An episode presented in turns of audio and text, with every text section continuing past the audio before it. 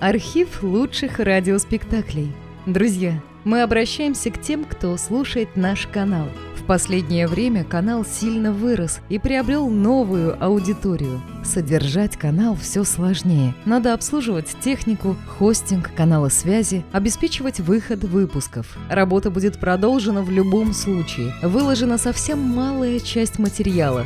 Обращаемся к вам за помощью. Будем благодарны любому пожертвованию в пользу канала. Спасибо! Реквизиты и способы связи в описании канала.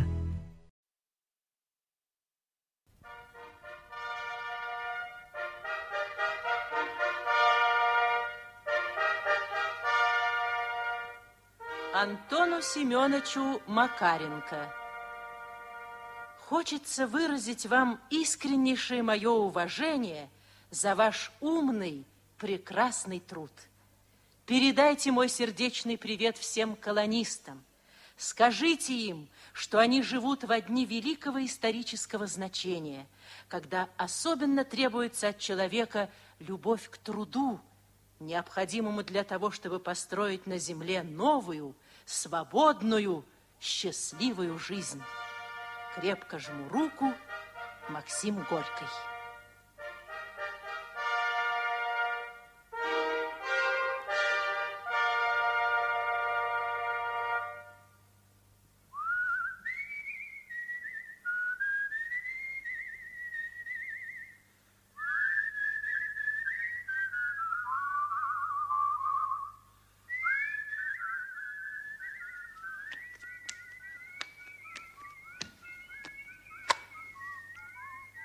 Карточку, еще карточку, на, перебор, десятка, пою по банку. Ответ есть? Еще карточку, очко.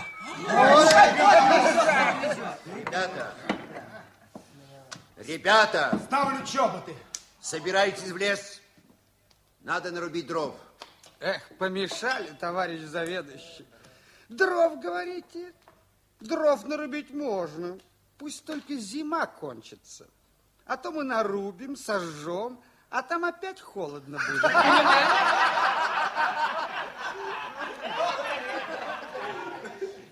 Ну что вы на меня смотрите? Вот мне сапожник пошил очень тесные сапоги. Как в таких сапогах в лес ехать? Гуд, таранец. А где ваши куртки? Клифты-то? А мы их Буруну одолжили. Одолжили, значит, вместе с сапогами одолжили. А самогон откуда? Украли. Чудак вы, товарищ заведующий. Конечно же, не купили. А вы думали, как? Трудовая колония. Трудись. Трудись. И никакого удовольствия. Подождите, еще не то будет. Антон Семенович, ну, а я тебя шукаю, шукаю. Дров нема. Подожди, Калин Иванович. Значит, никто не поедет? А мы вон тот сарайчик разберем. На наш век хватит. Ну, что ты скажешь паразитам, а? И откуда они почерпнулись, чтобы то постройки ломать? Да за это ваших родителей надо в кутузку, да паразитов сажать. Значит, никто не поедет. А поезжай ты сам, да наруби. Много вас тут. Мерзавец.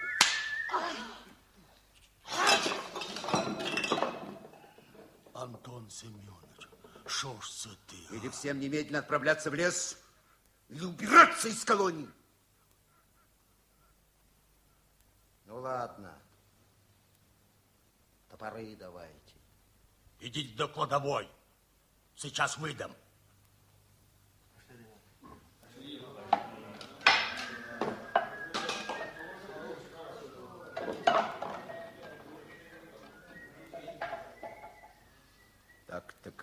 Ивановича. Скверное, брат, дело. Первый раз в жизни человека ударил. Ой, Вышенька ж. Да, все это было именно так. Все это было со мною. Я, учитель Антон Семенович Макаренко, ударил воспитанника. Так, может быть, не следует говорить об этом?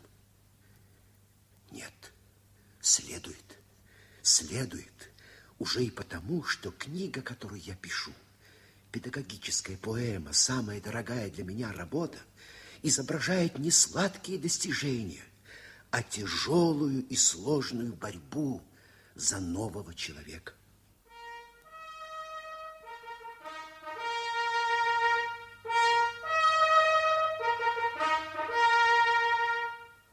Началось все это так. В 6 километрах от Полтавы стояло 5 кирпичных коробок, без окон, печей и дверных рам. Вокруг леса несколько кулацких хуторов. Я приехал сюда в 1920 году. Приехал с твердым намерением работать, небольшой суммой на ближайшие расходы и кратким напутствием завгубнорабраза. Действуй, дело святое. А я великолепно понимал, что дело действительно было святое. Нужно было помогать молодой республике ликвидировать детскую беспризорность. Но как действовать? В течение 2 месяцев нам удалось кое-как привести в порядок одну из казарм бывшей колонии. Вставили стекла, поправили печи, навесили новые двери. Итак, все было готово, и наш маленький коллектив ждал воспитанников. И вот 4 декабря в колонию прибыла первая группа ребят и предъявила мне какой-то сказочный пакет с огромными сургучными печатями. В пакете были дела. Все прибывшие обвинялись в кражах. Звали их Задоров, Бурун, Лапоть, Гуд, Таранев, Скоробанов. Первые дни они даже не оскорбляли, просто не замечали нас, категорически отрицая не только нашу педагогику, но и всю человеческую культуру. И колония изо дня в день все больше принимала характер малины, воровского притона. И вот когда утром я вошел в их комнату и попросил нарубить дров, все это и случилось. Весь день я не находил себе места. А вечером ко мне подошла молоденькая наша воспитательница Лидочка. Антон Семенович, так вы уже нашли педагогический метод, да? Поняли, как действовать? Как в бурсе, да? Отстаньте, Лидочка. Нет. Вы скажите, будем бить морду. И мне можно, или только вам? Послушайте. Нет. А знаете, что в этой истории самое печальное? Что? Да. Самое неприятное, что ведь ребята о вашей истории рассказывают с упоением. Они в вас готовы даже влюбиться. И первый Задоров. Что это такое? Я не понимаю. Что это? Привычка к рабству, что ли? Нет, тут не в рабстве дело. Тут как-то иначе. Вы подумайте хорошенько, ведь Задоров сильнее меня. И он мог бы искалечить меня одним ударом. А ведь он ничего не боится. Не боятся Бурун и другие. Во всей этой истории они видят только гнев. Человеческий взрыв, понимаете? Они же прекрасно понимают, что я мог бы и не бить. Мог бы возвратить Задорова как неисправимого в комиссию. Мог бы причинить им много важных неприятностей. А колония им, очевидно, все-таки нужна. Нет, тут сложнее. Кроме того, они видят, что мы много работаем для них. Все-таки они люди, это тоже важное обстоятельство.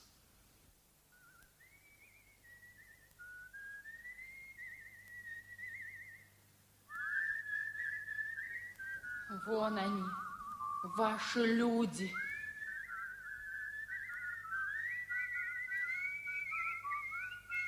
Кажется, опять отправляются в город. Антон Семенович! Антон Семенович! А здорово! Что здорово? Работа? Нет, работа, само собой. Нет, а вот как вы мне съездили, история. Что ж ты смеешься, не пойму. Мы не такие плохие, Антон Семенович. Будет все хорошо, мы понимаем. Пошли, хлопцы. Постойте, постойте. Далеко собрались? Недалеко. В город. В город можно уходить только с моего разрешения. Кто уйдет без отпуска, может не возвращаться, не приму. Игру в карты решительно запрещаю. Играть, обкрадывать товарищей не будете. Крепко. Выбирайте, ребята, что вам нужней. В колонии должна быть дисциплина. Если вам не нравится, расходитесь. А кто останется жить в колонии, тот будет соблюдать дисциплину. Как хотите. Малины не будет. А может быть, можно полегче, а? Нет. Замолчи, дурак. Да ладно, ладно. А в школу ходить обязательно? Обязательно. А если я не хочу учиться, на что мне? В школу обязательно. Хочешь ты или не хочешь, все равно. Видишь, тебя Задоров сейчас дураком назвал. Надо учиться, уметь. Вот ты скачив, так ускочив. Правильно, ты, Таранец, молчи. Ты еще глупый в этих делах. Нам здесь все равно пересидеть нужно. Колония быстро разрасталась. За первой группой ребят последовали другие. Каждый день моей тогдашней жизни обязательно вмещал в себя и веру, и радость, и отчаяние. Да-да, отчаяние. Но, несмотря ни на что, дни эти были днями роста и нашего хозяйства, и нашего здоровья. Однажды воскресный день, когда уже здорово зевался март над задержавшимся снегом, я пригласил нескольких ребят пойти погулять по окрестностям. Они раздобыли кое-какие теплые вещи, и мы отправились за реку, в соседние имения, принадлежавшие когда-то братьям Трепки. Трепки ушли с Деникинской армии, и имение теперь пустовало. Сильно разрушенное, оно, тем не менее, было очень богато, с большой конюшней, мельницей, фруктовым садом.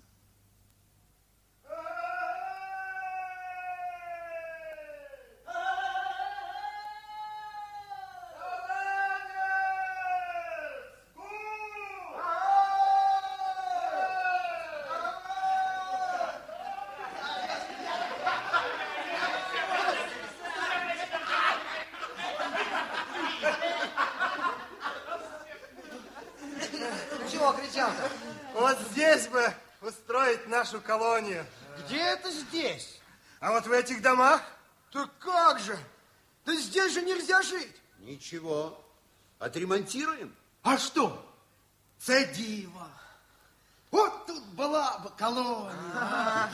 Речка, и сад, и мельница. Антон Семенович, а там вот спальник, столовая левее. А вон там над речкой клуб. Вот здорово! Ох, и зажили бы мы тут! В губы с полкоми нам сказали, в имении нужен хозяин, а у вас хозяева сидят без дела. Пусть берут. И вот у меня в руках ордер на имение бывшей Трепки, а к нему 60 десятин пахотной земли и утвержденная смета на восстановление. Началась работа. Развитие нашего хозяйства шло путем чудес и страданий. Денег было мало, на наемных рабочих надеяться не приходилось, все делали сами колонисты. В ту пору и появилась у нас столярная мастерская, за нею слесарная, а там и кузница. Вся эта интересная и настоящая деловая борьба давала первые ростки хорошего коллективного тона. По вечерам после работы мы спорили, смеялись, мечтали о будущем. Вообще сбивались в единое целое, чему имя – наша колония. Обычный день в ней становился прекрасным днем. полным труда, доверия, человеческого товарищеского чувства и всегда смеха, шутки, подъема и очень хорошего бодрого тона. Но почти не проходило недели, чтобы какая-нибудь совершенно ни на что не похожая история не бросала нас в глубочайшую яму. Как логически совмещались эти явления, я сейчас не могу объяснить, но совмещались. В эту пору многие колонисты шарили по селянским баштанам и погребам. Дело-то было упорядочено, приведено в строжайшую систему, и я имел все основания думать, что оперативным руководителем всех погребных дел состоит Семен Карабанов. Вокруг него всегда был штаб из старших ребят. Семен был во всем жаркий, увлекающийся, энергичный, всеобщий любимец. Постоянное внимание колонистов к погребным и баштанным делам, ночи и дни, наполненные теми же усилиями и впечатлениями, знаменовали полную остановку нашего тона и, следовательно, застой. А вскоре появился новый вид частной пищевой промышленности – рыбная ловля. Самым легким и распространенным способом было опустошение ятерей, рыбачьих сетей, которые на недалекой речке устанавливались с местными хуторянами. Чувство самосохранения и присущая человеку экономическая сообразительность некоторое время удерживали наших ребят от похищения самих ятерей. Но настал день, когда это золотое правило было нарушено. Однажды вечером дверь моего кабинета осторожно приоткрылась.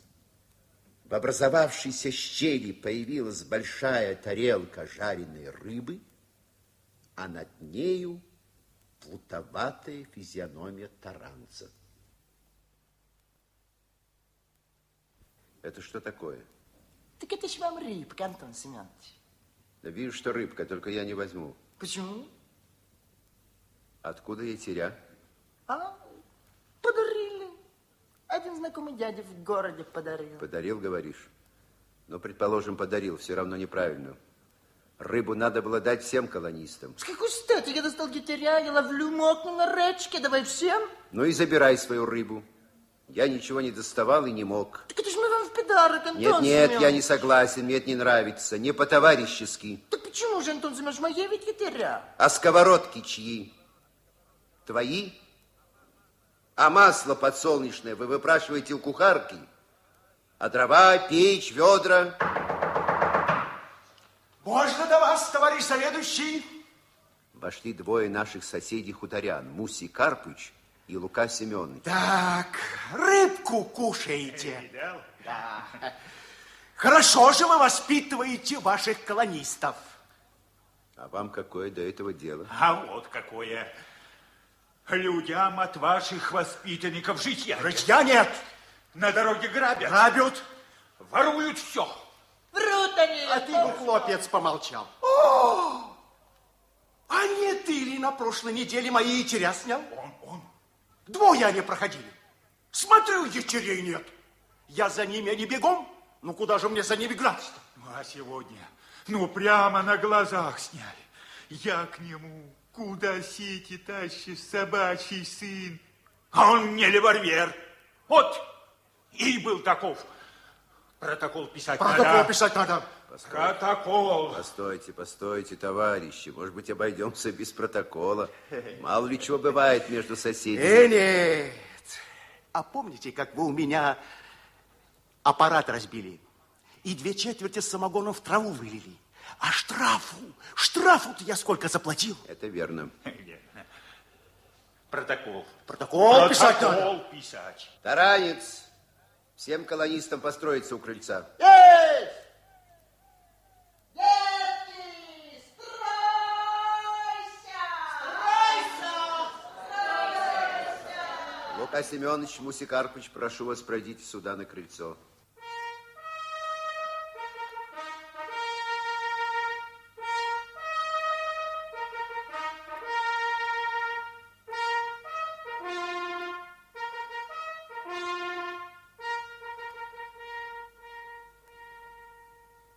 Смирно. Смирно! От имени колонии заявляю, что мы очень сожалеем об ошибке наших товарищей и просим их простить. Ятеря возвращаем в целости и сохранности. За такие вещи нужно поступать по всей строгости закона. Мы еще раз просим их простить и обещаем, что в дальнейшем такие случаи повторяться не будут. Если все хлопцы попросят... Просим! Просим! Ну да. Если вы просите низко, и ваш заведующий, я, безусловно, прощаю. Да. Бывайте здоровенькие, товарищ заведующий. До свидания, Лука Семенович. Разойдись. Товарищ заведующий, да вон он с краю стоит. Кто? Да он, кто с револьвером-то на меня. Карабанов. Я. Идем со мной. Ну что? Ты? Я. Давай револьвер. Револьвер? Револьвера у меня нет. Покажи карманы. Неужели?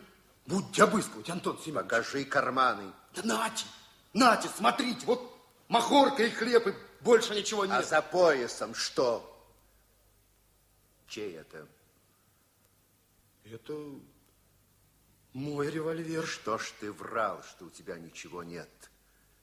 Ну вот что, оставь револьвер здесь, а сам уходи из колонии. И немедленно, понимаешь?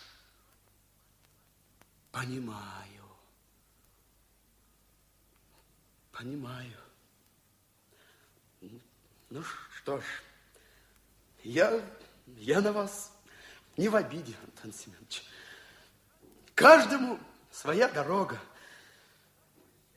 Прощайте, Антон Семенович. Он судорожно протянул мне руку, крепко до боли сжал мои пальцы, хотел что-то сказать, потом вдруг бросился к дверям и исчез в ночном их просвете.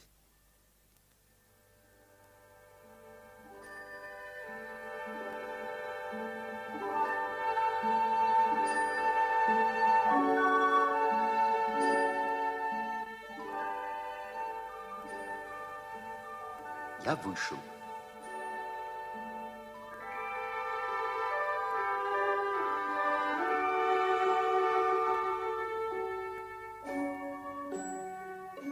Над заснувшей колонией бродили сны, запахи сосен, чабреца, птичьи шорохи.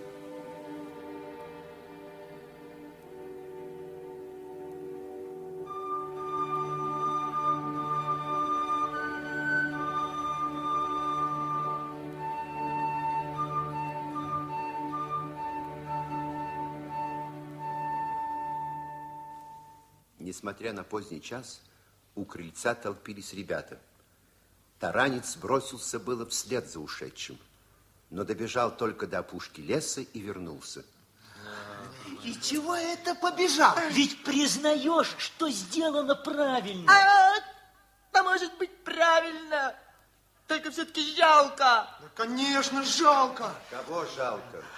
Да вот Семена. Разве вам не жалко? Мне тебя жалко, Таранец. Да что тут говорить, ты, Таранец, дурак. Для тебя книжки без последствий проходят. Ну, хлопцы, предупреждаю. Если все эти разбойничьи дела будут повторяться, я еще кое-кого выставлю из колонии, так и знаете. Больше повторять не буду, уж не обижайтесь. А мы не обижаемся, Антон Семенович. За нас, конечно, взяться давно пора.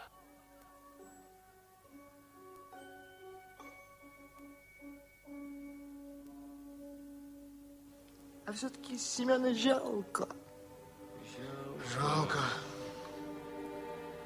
Изгнание Карабанова оказалось очень болезненной операцией.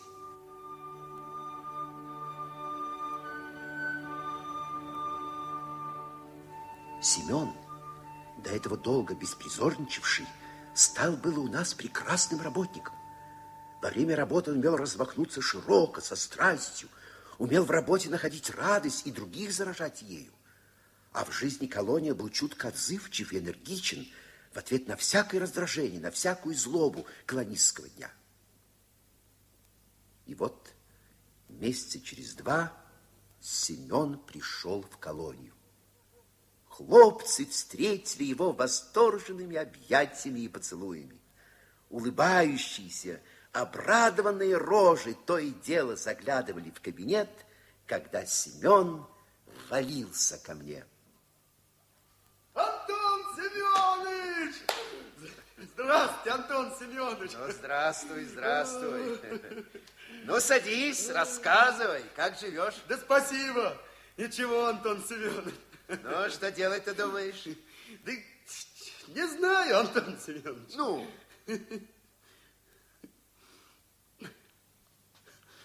Не могу. Понимаете, не могу, Антон Семенович. Вот первые дни так-сяк, ну а потом, ну не могу, вот и все. И хожу, раблю, чьи там за обидом, как вспомнят, прям хоть кричи. Ну. Я вам так скажу. Вот ведь привязался к Колонии.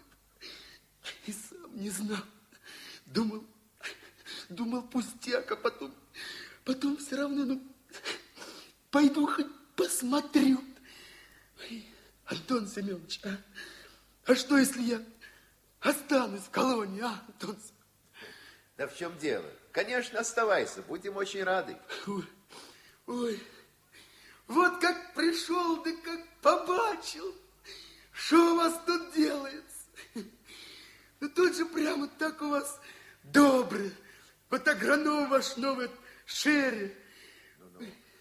Ну, не волнуйся, ну чего ты? Надо было сразу прийти, зачем так мучиться? Так я и сам думал, Антон Семенович. Да вот, ну как вспомню все это безобразие, что в первые дни было, как мы над вами куражились, так аж... Ну, будет.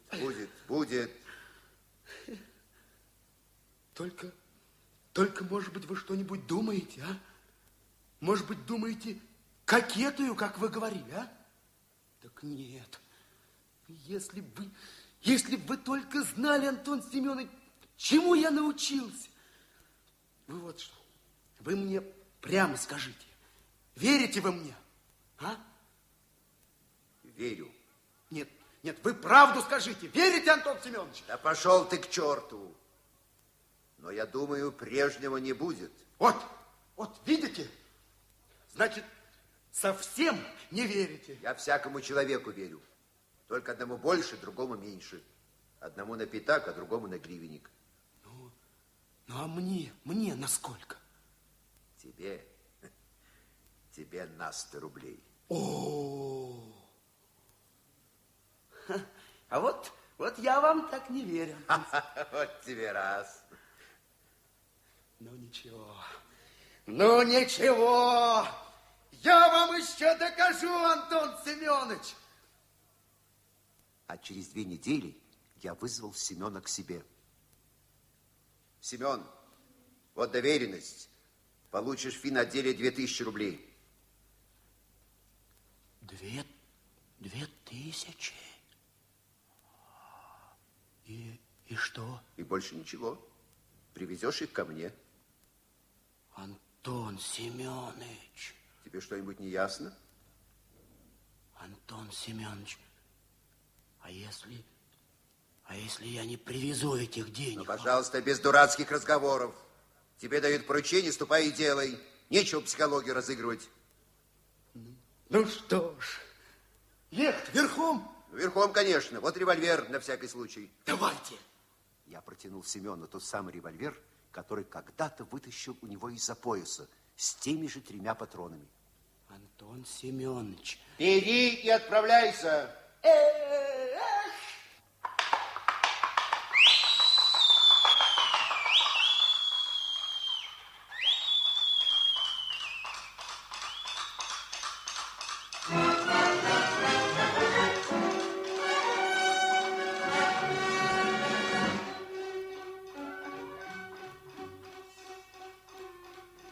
те дни в колонии было весело и звучно от постоянного рабочего напряжения, от неизбывной рабочей заботы.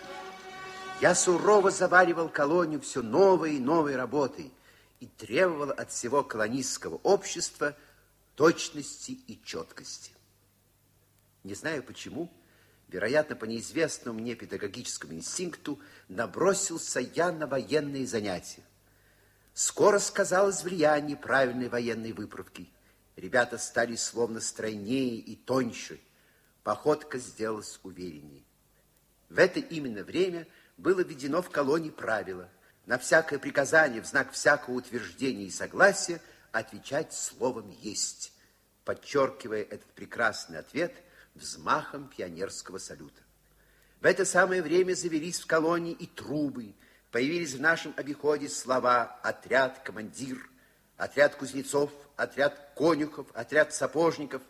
Командиры выбирались самими колонистами, потом стали назначаться мною. Я все чаще и чаще собирал совещания командиров, которые ребята называли советом. Без совета командиров в колонии не предпринималось ничего важного. Утро. После побудки и завтрака отряды разошлись по своим местам. Отряд номер 6. Кузнецы.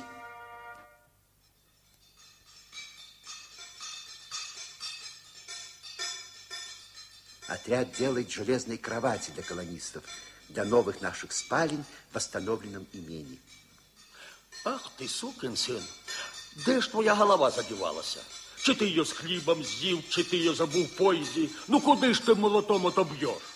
Це ж не кровать будет, а раскоряка. И чего вы репетуете, Калина Иванович? Кровать будет, что надо. А ну, хлопцы! Отчаки, а? Выговаривает. Будет, что надо. А ты знаешь, как надо? Знаешь? Ну, кто ты есть? Бывший потомственный скакарь, а ныне командир 6-го отряда кузнецов трудовой колонии Александр Задоров. Фу, а ну, Калина Ивановна, давай. Куда? Слухай.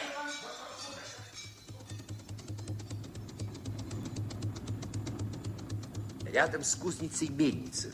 Сегодня на мельницу приехала целая компания хуторян. Позавтракав по случаю путешествия с самогоном, наши клиенты приобрели большую склонность к немедленному решению многих домашних конфликтов.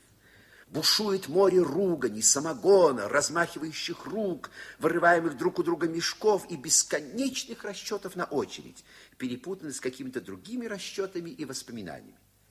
Наконец, хлопцы не выдерживают. Лапоть запирает мельницу и приступает к репрессиям. Тройку-четверку самых пьяных и ругающихся члены 9-го отряда мукомолов берут под руки и выводят на берег реки Коломаки. Приступить к водолечению. Все готово. Это 3 раза мать сказал. Дай ему 3 ведра. Сделаем. Спокойно. Спокойно.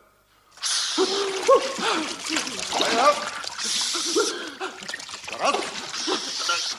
Да что вы водой-то поливаете? Ну, есть такие права. Ох вы! Еще одну порцию. Сделаем. Так.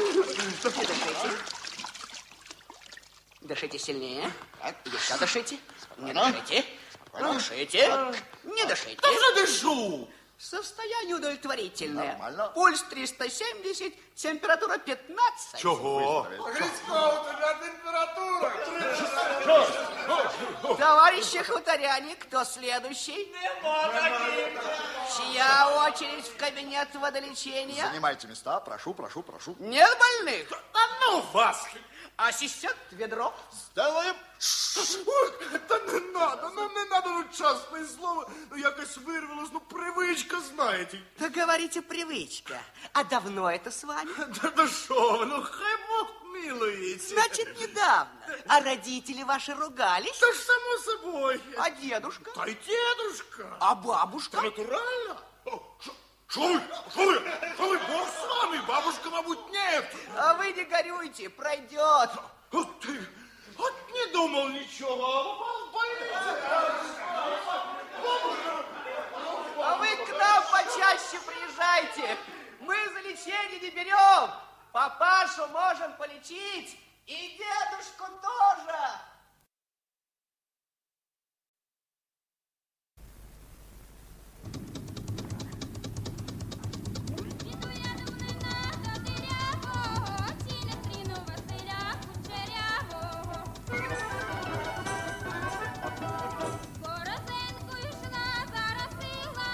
А далеко за колонией работает на молодьбе 4-й отряд. Я люблю молодьбу.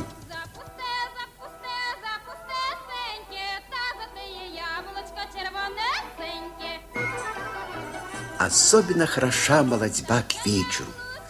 В вихре, в шумах, в сутолоке смертей многих-многих снопов, шатаясь от усталости и возбуждения, смеясь над усталостью, наклоняются, подбегают, сгибаются под тяжелыми ношами, хохочут и шалят колонисты, обсыпанные хлебным прахом и уже осененные прохладой тихого летнего вечера.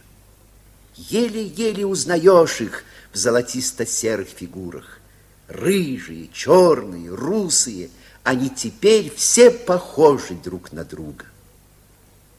Но, несмотря на всю красоту трудового дня, в голове моей нет-нет, да и мелькнет тощая мысль. А что с Семеном? А если... В 9 часов Шерри останавливает машину и подходит к Таранцу. Уже валются хлопцы, а работы еще на полчаса. Да ничего... Закончим. Голотенко! Да! Детки, внимание, спектакль. Голотенко, слушай, друг. Ну, слухаю. Пойди ты в нашу спальню. Ну? Там у меня под подушкой. Шо? Ну, под подушкой, говорю. Так шо? Там найдешь у меня под подушкой. Та понял, что під подушкой. Там лежат запасные руки. Ну так что с ними робить? А ты принеси их сюда, бо эти уже никуда не годятся. Товарищи, осталось еще на полчаса. Так я боюсь, что за полчаса мы здорово заморимся. Я не согласен. Гу, ты что, с ума сошел? Чего ж ты хочешь? Да я протестую. За полчаса ноги вытянем. Правда же, Голотенко? Да, конечно, правда. А полчаса то много. Ну вот, я не согласен на полчаса. Надо все это кончать, всю эту кучу за 4 часа. Никаких полчаса. Вот правильно, он правильно говорит. Еще через 20 минут отряд со знаменем отправляется обратно в колонию.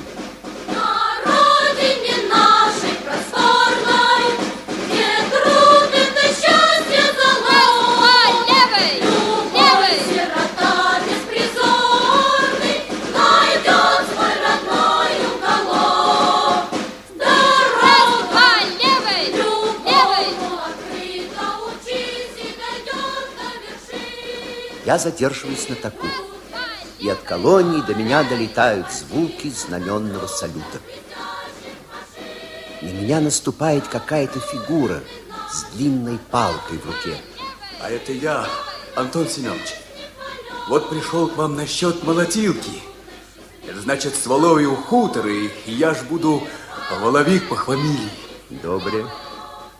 Хорошо, что у вас как у людей раньше было. Чего это? Да вот видите.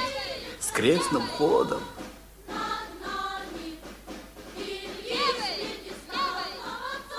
Торжественно молотите по-настоящему. Да где же это крестный ход?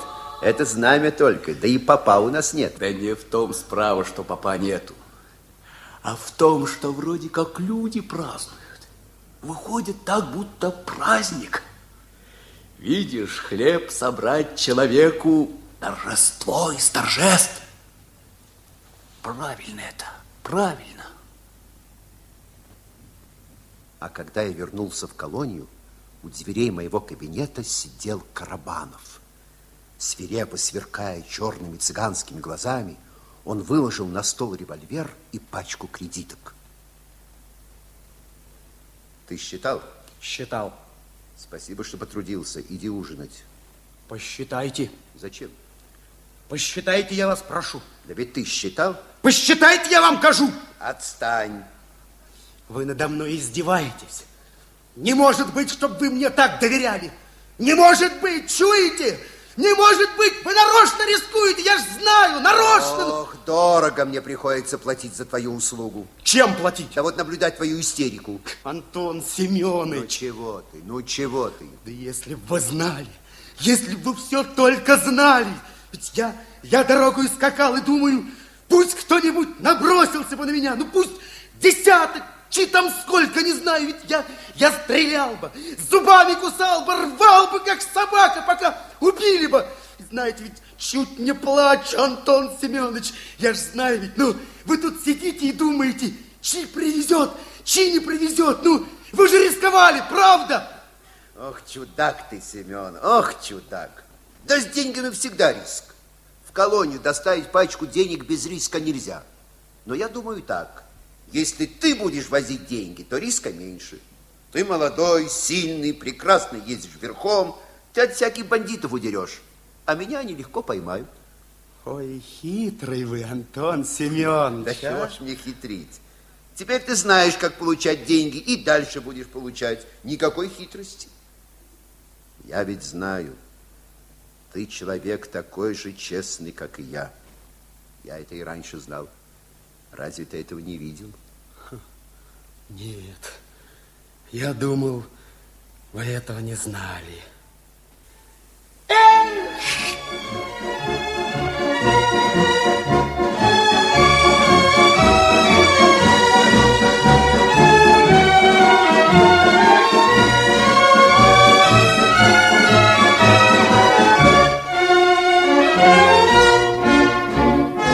Семен Карабанов сделался правой рукой нашего агронома Шери.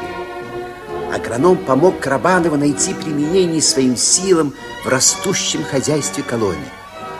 Внешне Семен как будто оставался прежним, всегда взволнованный, приподнятый, вечно бурлящий, то негодованием, то восторгом, то телячьей радостью. Но главным для Семена, как и для его товарищей, стала трудовая и полная интереса жизнь коллектива.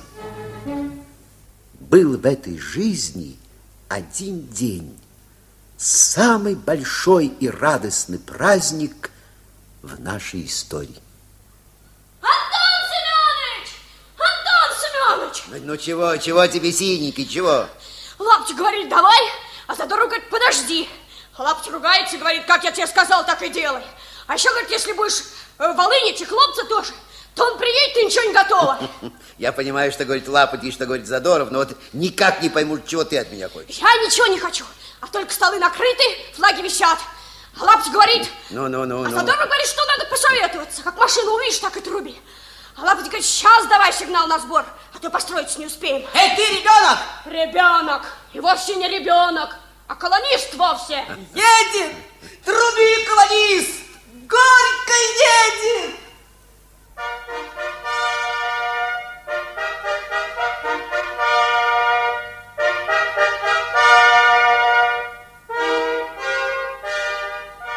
На самой заре колонистской жизни, когда не было у нас ни багряного знамени, ни серебряных труб, ни колонистов, сверкающих изяществом движений и точностью выправки, на самой заре колонистской жизни вошло в нее звонкое и светлое имя Горький. Горький. Его рассказами и биографией увлекались и старшие, и малыши, несмотря на то, что малыши почти все были неграмотны. Сильно поразило всех детство и в людях. Их слушали, затаив дыхание, и просили читать хоть до 12. Сначала не верили мне, когда я рассказал действительную историю жизни Максима Горького. Были ошеломлены этой историей и внезапно увлеклись вопросом. Значит, выходит, Горький вроде нас. Вот, понимаешь, здорово. Этот вопрос их волновал глубоко и радостно. Жизнь Максима Горького стала как будто бы частью нашей жизни. Отдельные ее эпизоды сделались для нас образцами для сравнений, основаниями для прозвищ, масштабами для измерения человеческой ценности.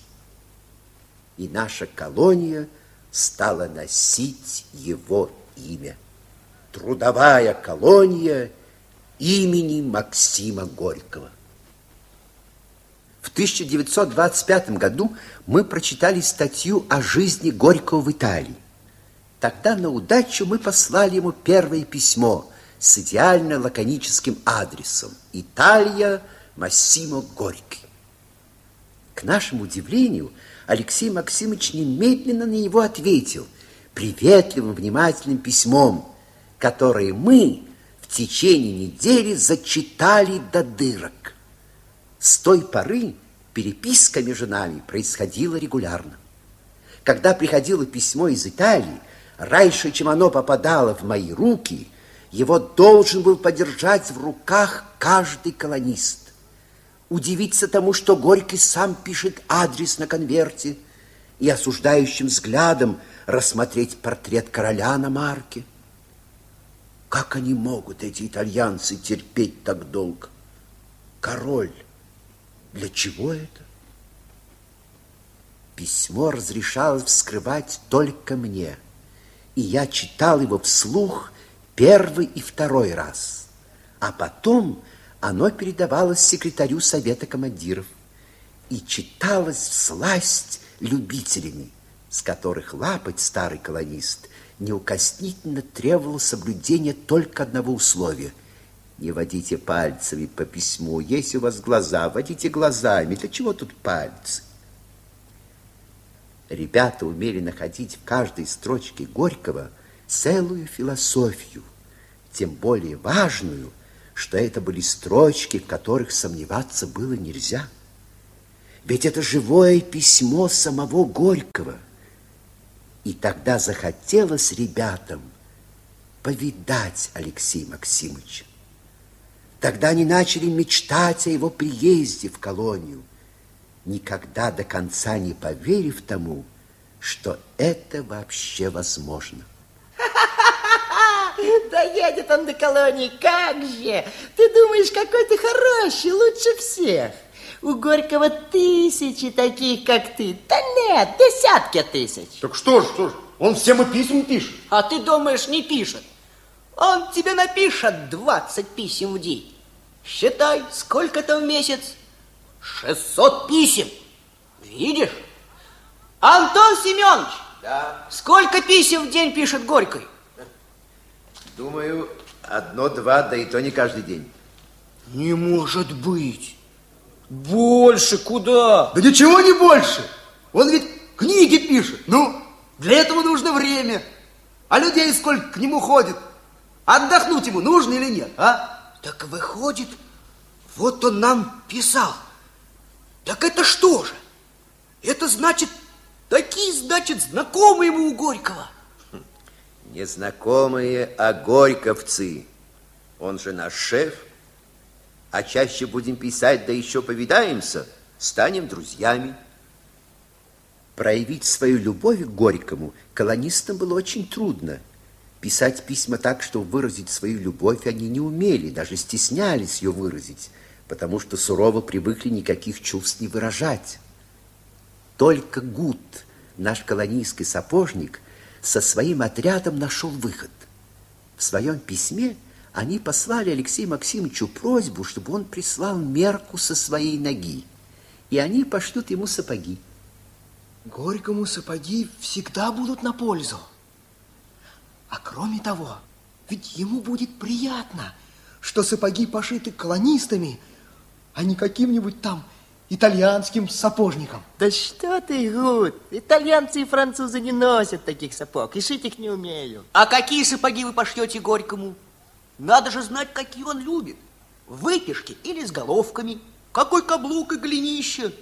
Если мягкое, одно дело таранец, а бывает, человеку нравится твердое голенище.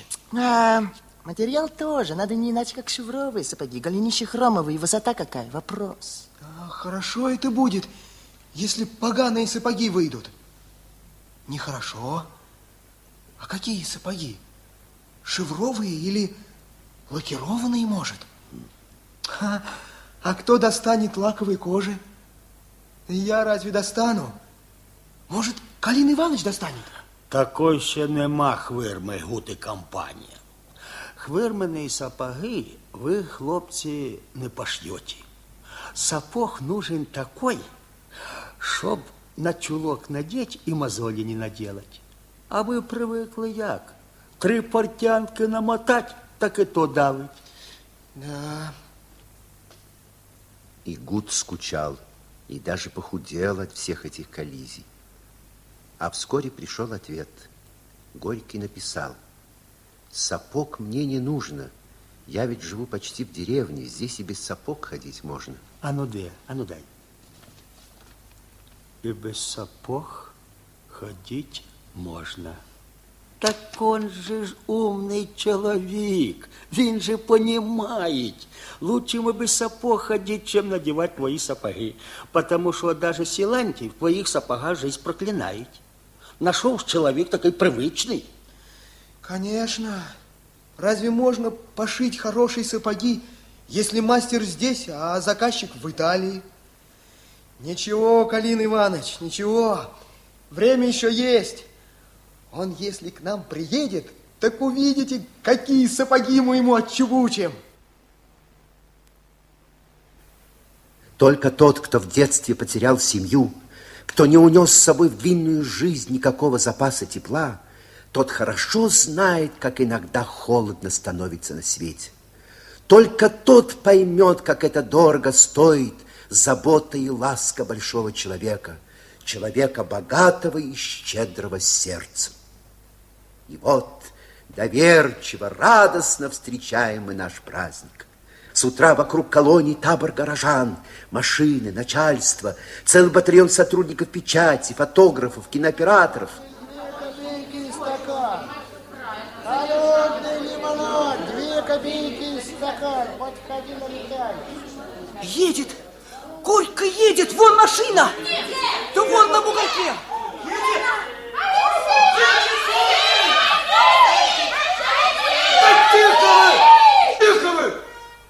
Это же вам не тенор, это же писатель Горький. Алексею Максимовичу, буревестнику революции, ура! Труби, колонист, труби!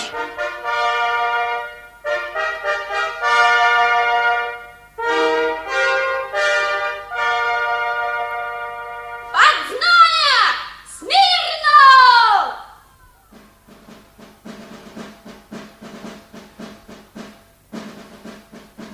В белой фуражке, высокий, взволнованный, Горький, с лицом мудреца и с глазами друга, провел по богатым рабочим усам дрожащими пальцами, улыбнулся и вышел из авто.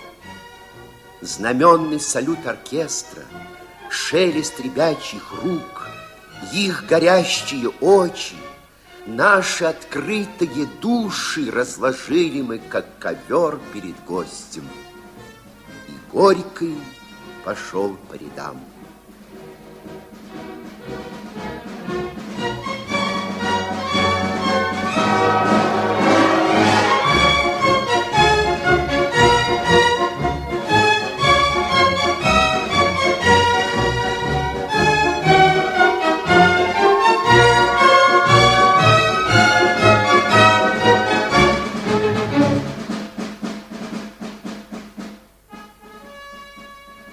Горьковского дня наступила весна, а с некоторого времени мы стали ощущать пробуждение весны и в кое-какой специальной области.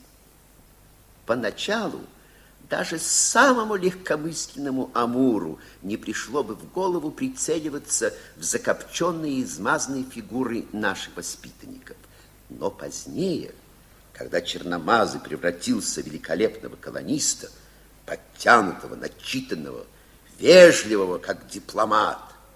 Да, вооруженный такими достоинствами, он неизменно попадал под действие известных чар, которые и в Гончаровке, и в Пироговке, и на Воловьих хуторах изготовляется приблизительно по тем же самым рецептам, что и в парижских салонах.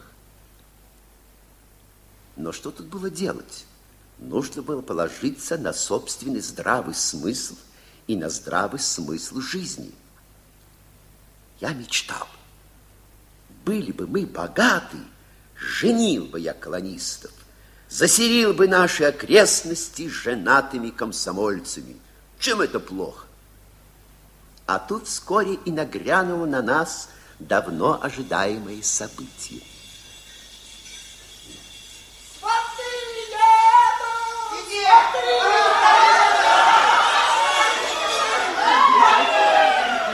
Антон Семенович, сваты едут.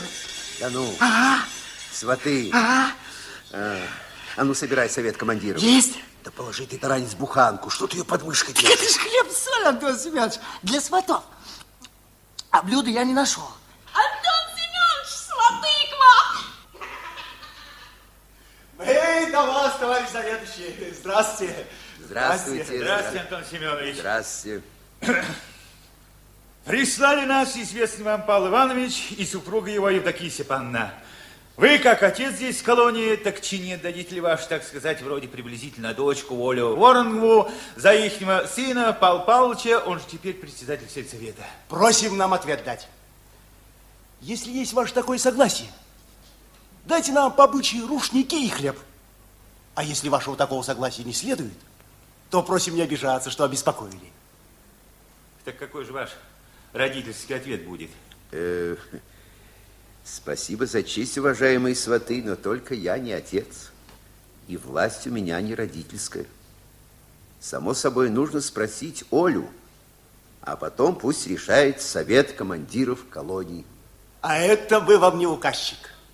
Как по новому обычаю полагается, так и делайте.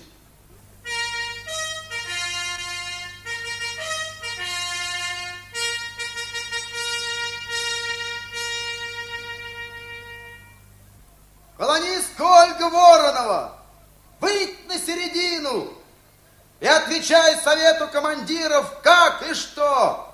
Про что отвечай? Ты согласна выйти замуж за Павла? Согласна. Эх, ну кто же так делает? Надо было отказываться, а мы бы тебя уговаривали.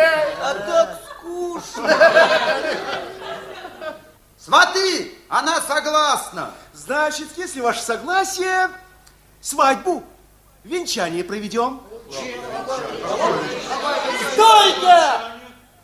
Это как же так венчаться, а? Это уж как водится. Ольга, ты что, пойдешь к попам? Ты что, плохо завтракал? Ты что, забыл, что я комсомолка? Да вы не забыл! Нет, уважаемые сваты, с попами дело не выйдет. Думайте как-нибудь иначе. Правильно! Да, конечно, конечно. Никакой пользы от этого, это само собой. Так видишь, что деды наши и прадеды так делали. А тут еще и батька женихов говорит. Девку берем бедную. Без этого, сказать бы, приданого. Что это за разговор, ага? Кто тебе дал право таке мурлякать? Хто це такий багатий прийшов сюди, що задаватися тут буде? Та у твого жениха, у паразита, понімаєш, стоїть стол на дві лавки, та кожух заховав в скрині. Так он уже і мільйонер такой. Та разве ж хто задавався тут? Мы только, так сказать, ну, как бы насчет приданого. Да ты знаешь, куда ты пришел, че не знаешь? Тут тебе советская власть. Чи ты, может, не бачил советской власти, а? Советская власть может дать такое приданное, что все твои деды в гробах трижды перевернутся, паразиты. Пришли вони свататься к нам. Да нам же нужно подумать. Чи отдавать нашу дочку Ольгу за такого голодрабца, як оцей самий Павел, который только и видит, что картошку, цибулю и лопает. Мы люди богатые. Нам нужно осторожно думать. Пусть совет командиров обсудит хорошенько. Ура! А сваты пусть пока где-нибудь в холодке обождут.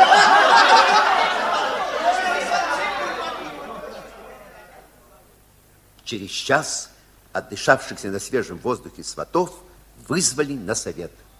Внимание! Совет командиров постановил Ольгу выдать замуж за Павла. Никаких попов. Записаться в ЗАГСе. Первый день свадьбы у нас празднуем, а там как хотите. Ольге на хозяйство даем.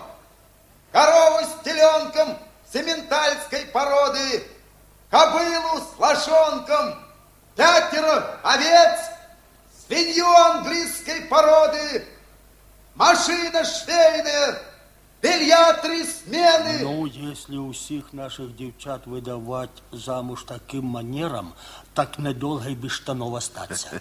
Ничего, все правильно, Калина Иванович, все правильно. Пусть нам будет даже тяжело, но Ольгу надо выдать богато. Богаче всех в округе. Кулакам нужно показать место.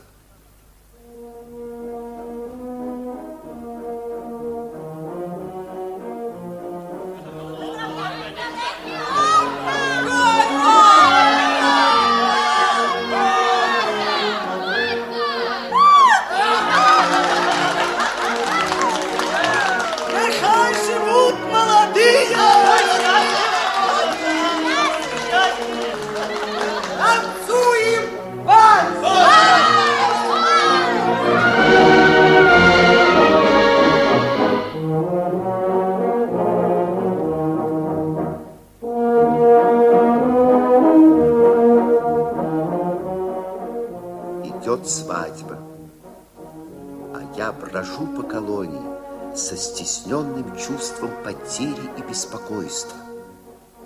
В последнее время оно приходит ко мне все чаще и чаще. В чем дело?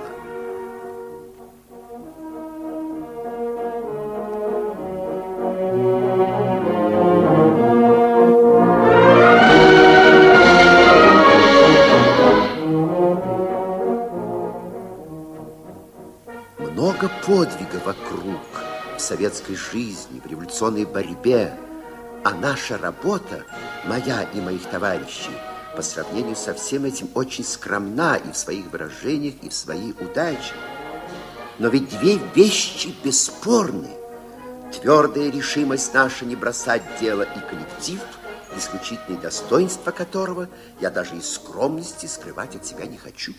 Так что же? Почему такое ощущение, словно жизнь остановилась? Остановка! Ну, конечно! Как мог я так долго думать? Все дело в этом. Не может быть допущена остановка в жизни коллектива. А мы почти 2 года стоим на месте. Те же поля, та же слесарня и тот же ежегодный круг. А ведь для мальчишки 16 лет самая главная квалификация борца и человека. И вот случай привел меня в Куряж, детскую колонию под Харьковом. Дело в том, что мне предложили слить обе колонии. Я согласился поехать посмотреть этот самый Куряж. Я знал, что там находилось несколько сотен вконец разложившихся ребят, раскравших за год казенного имущества на 18 000 рублей. И вот Куряж. Посреди круглого двора бесформенная громада древнего, тем не менее безобразного храма. За ним что-то 3-этажное, а по окружности длинные приземистые флигеля, подпертые полусгнившими крылечками. Я вошел в спальню. Полетаю,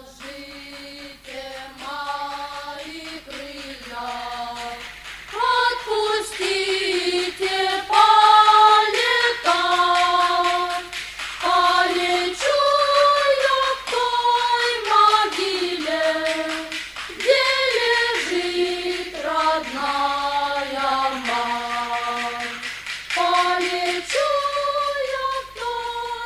на изломанных грязных кроватях сидели беспризорные и старались согреться.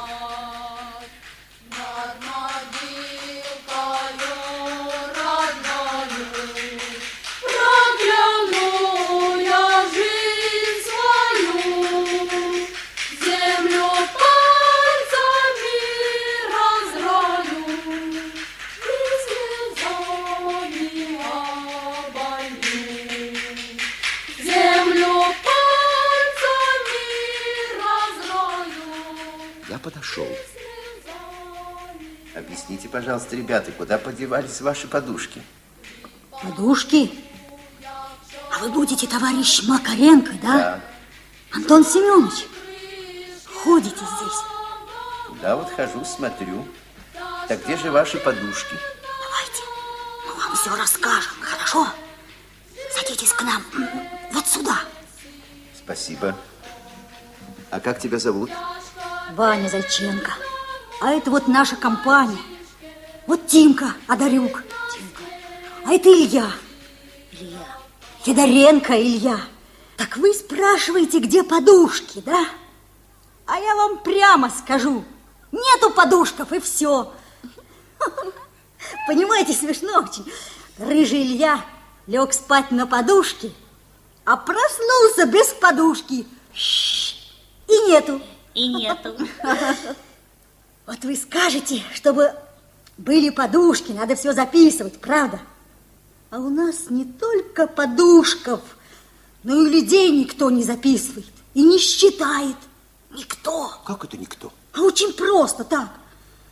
Вы думаете, кто-нибудь записал, что здесь живет Илья Федоренко? Никто. Никто не знает. И меня никто не знает. У нас много таких здесь живет. А потом пойдет где-нибудь еще поживет, а потом опять сюда придет. А смотрите, думаете, Тимку сюда кто-нибудь звал? Никто. Сам пришел и живет. Ну и как тебе здесь живется, Тимка? Здесь уж жить нельзя. Здесь и замерзнуть можно. И убить могут. Кто? Найдутся такие. За что? А так, если не дать что, или обеды отнимут когда. У нас ребята так давно не обедают. Бывает, и хлеб отнимут. Или если не украдешь, а тебе скажут украсть, а ты не украдешь. Говорят, скоро лето будет. А зачем тебе лето? Пойду. Да никуда ты не пойдешь. Пойдешь. У нас вот тут компания. Компания. А вот вы скажите, разве можно такое при советской власти? То, что вы рассказали, ребята, большое безобразие. И при советской власти такого безобразия не должно быть. Но вы погодите. Все изменится, будете жить счастливо. И никто вас не будет обижать. Правда? Правда. Ой. Ну, компания, до свидания. Мне пора. До свидания. До свидания. До свидания. До свидания.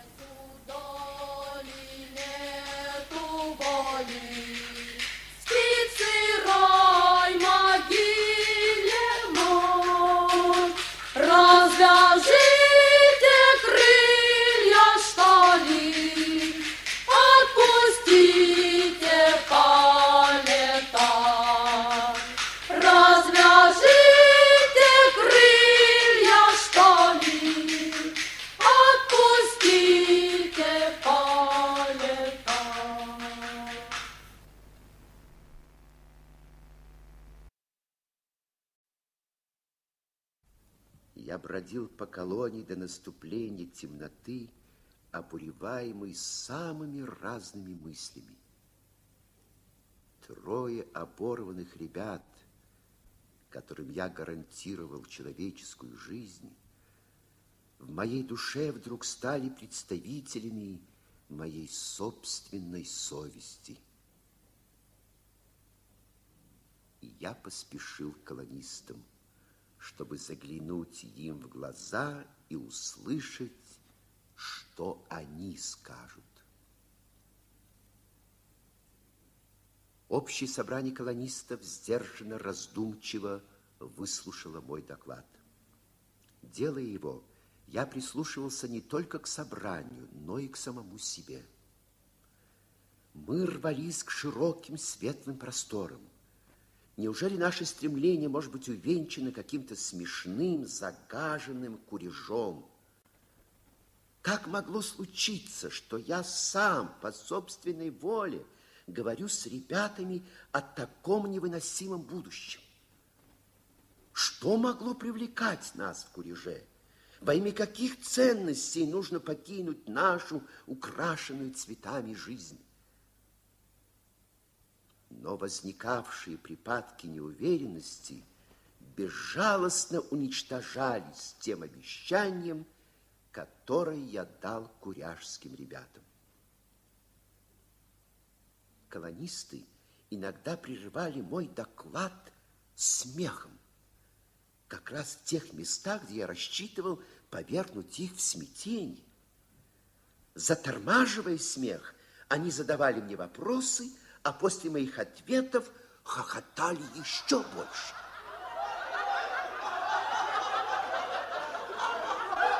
А что же делают 40 воспитателей? Не знаю. А столовая есть? Столовая есть, но кастрюли носят в спальне и в спальнях едят. А кто же носит? Наверное, ребята. По очереди, что ли? По очереди, наверное. Организовано, значит.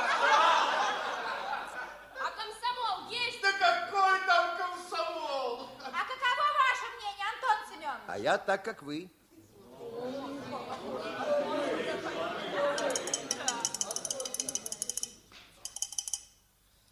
Ну, высказывайтесь. Ну, чего же вы молчите? Интересно, до чего вы домолчитесь? Дайте я скажу. Бурун, интересно, что ты скажешь? Да я, собственно говоря, ничего не скажу. Конечно, Харьков там близко, это верно. А все-таки браться за такое дело. Задоров на рабфаке, Таранец на рабфаке, вот и Карабанов собирается. Кто ж у нас есть? Собственно говоря, про этот куряж и говорить бы не стоило. Чего мы туда попремся-то? А потом сосчитайте, их 280, а нас 120. Да у нас новеньких сколько. А старые какие? Тоська тебе командир, и Наташка командир, а Синенькой, а Голотенко. А что Голотенко? Как все, так и Голотенко. Молчи. А что я буду молчать? Он Антон Семенович рассказывал, какие там люди. А что я не люблю, что? Прошу слова. Давайте, Лидия Петровна. Товарищи колонисты, я все равно никуда не поеду. Так я со стороны, так сказать, смотрю, и мне виднее. Зачем ехать в Куряж? Нам оставят 300 ребят самых испорченных, да еще харьковских. А сюда харьковских не присылают? Присылают. Разве? Так посудите, 300. И Антон Семенович говорит, ребята там взрослые. И считайте еще так. Вы к ним поедете, а они у себя дома. Если они одной одежды раскрали на 18 000 рублей, то вы представляете себе, что они с вами сделают? Жаркое. Ну, жаркое еще жарить нужно. Живьем съедят. Вот. А зачем все? Зачем губить колонию имени Горького? Вы на гибель идете, Антон Семенович. Не поедем! Не поедем! А ну-ка, хлопцы, дайте я скажу. Дайте я скажу. А ну давайте, Калина Иванович. Значить, таке діло. Може, я теж з вами не поїду. Виходить, і моє діло ото сторона, а тільки не чужая сторона. Вот зараз перед тобою куряж, а ти сидиш та думаєш. А чого ж ти тут думать, я не понимаю. Ты же человек передовой. Смотри, 300 твоих братов пропадает, таких же Максима Горьких, как и ты. Вот рассказывал тут Антон Семенович, а вы реготали. А чого ж реготать? Що тут смішного? Я не понимаю. Як же может советская власть допустить, чтоб в самой харьковской столице 300 бандюков росло? Вот советская власть и говорит вам: а ну, хлопцы, подъезжайте, зроби, чтобы из них люди правильные вышли. 300 людей. Вы ж только подумайте. А вы ні. Жалко с розами разлучаться, страшно. Настолько их паразитов сколько. А как мы с Антоном Семеновичем у двоих начинали эту колонию, а? Так что? Может, мы собирали там общие собрания, та речи говорили? Так нет же ж. А ця работа будет государственна. Советской власти нужная. Вот я и говорю вам, хлопцы, поедем. И все. И Горький Максим скаже: вот, які мої горьковці, поїхали, не побоялися. Во!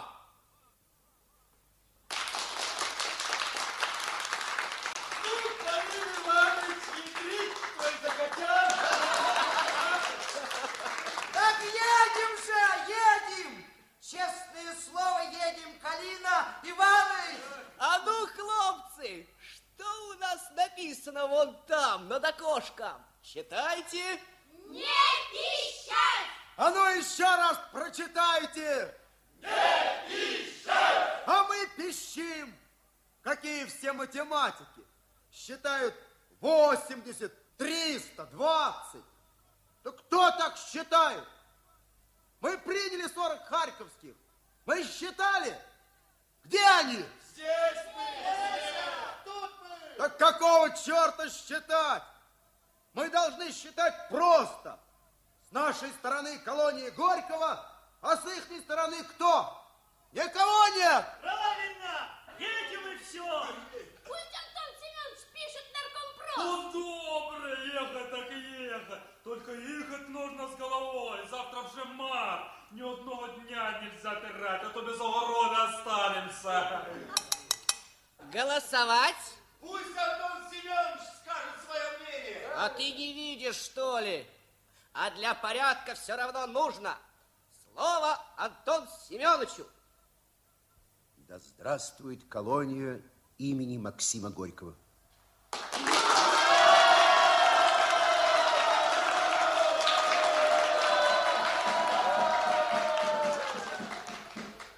И вот он настал, этот день.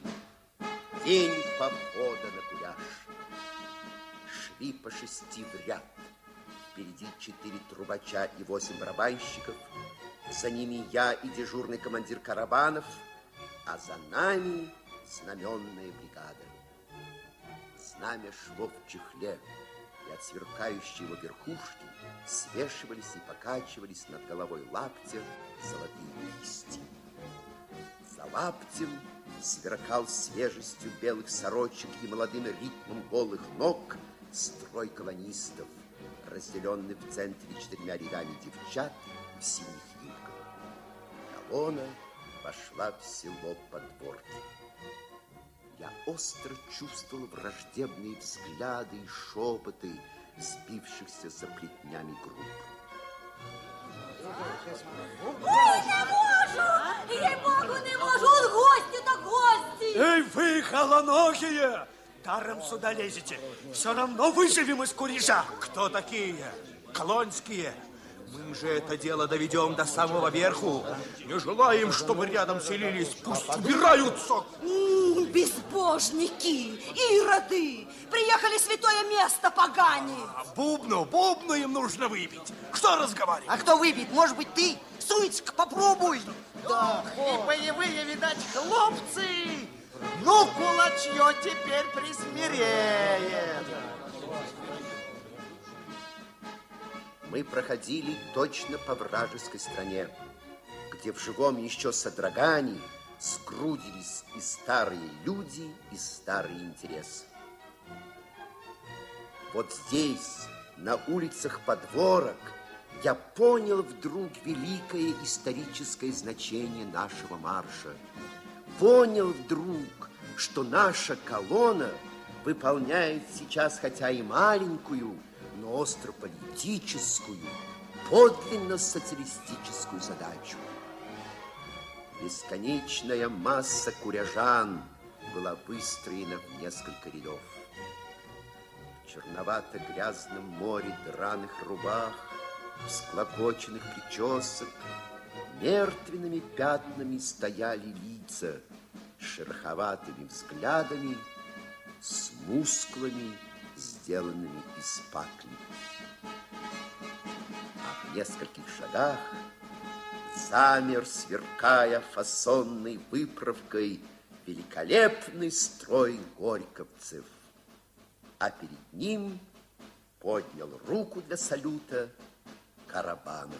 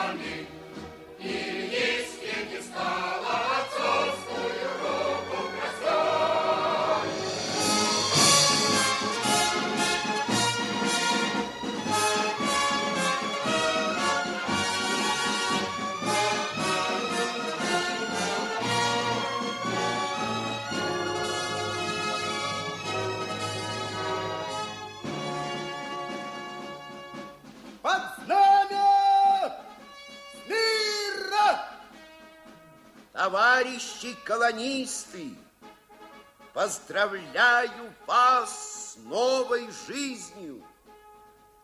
Я твердо верю, что жизнь эта будет прекрасна, как только может быть прекрасна человеческая жизнь. А кто может нам помешать? Нет таких людей, которые могли бы отнять у нас наш труд. Нет в нашем союзе таких людей. А посмотрите, какие люди есть вокруг нас. Посчитать трудно, сколько хороших людей, больших людей, наших большевиков думают о нас и хотят помочь нам. Мы будем красиво жить, и радостно, и разумно, потому что мы люди, потому что у нас есть головы на плечах, и потому что мы так хотим. Что было дальше? Жизнь, борьба, победа, и снова борьба. Герои педагогической поэмы живут, работают и по-прежнему неудержимо идут вперед. И по-прежнему жизненным девизом им служат слова. Самой дорогой квалификацией является квалификация борца и человека.